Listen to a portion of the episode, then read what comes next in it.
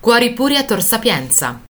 Cuori Puri è un film del 2017 diretto da Roberto De Paulis alla sua opera prima. Il film è stato realizzato per la Quinsand Réalisateur del Festival di Cannes 2017, girato a Tor Sapienza, nella periferia romana. Agnese è una ragazza di 18 anni, cresciuta con una madre molto religiosa, frequenta la chiesa e ha scelto di mantenere la sua verginità fino al matrimonio. Stefano è un ragazzo di 25 anni dal passato turbolento, che lavora come custode in un parcheggio di un centro commerciale vicino ad un grande campo rom. Agnese Agnese e Stefano, seppur diametralmente opposti, si innamoreranno e il loro crescente sentimento li metterà di fronte a scelte difficili.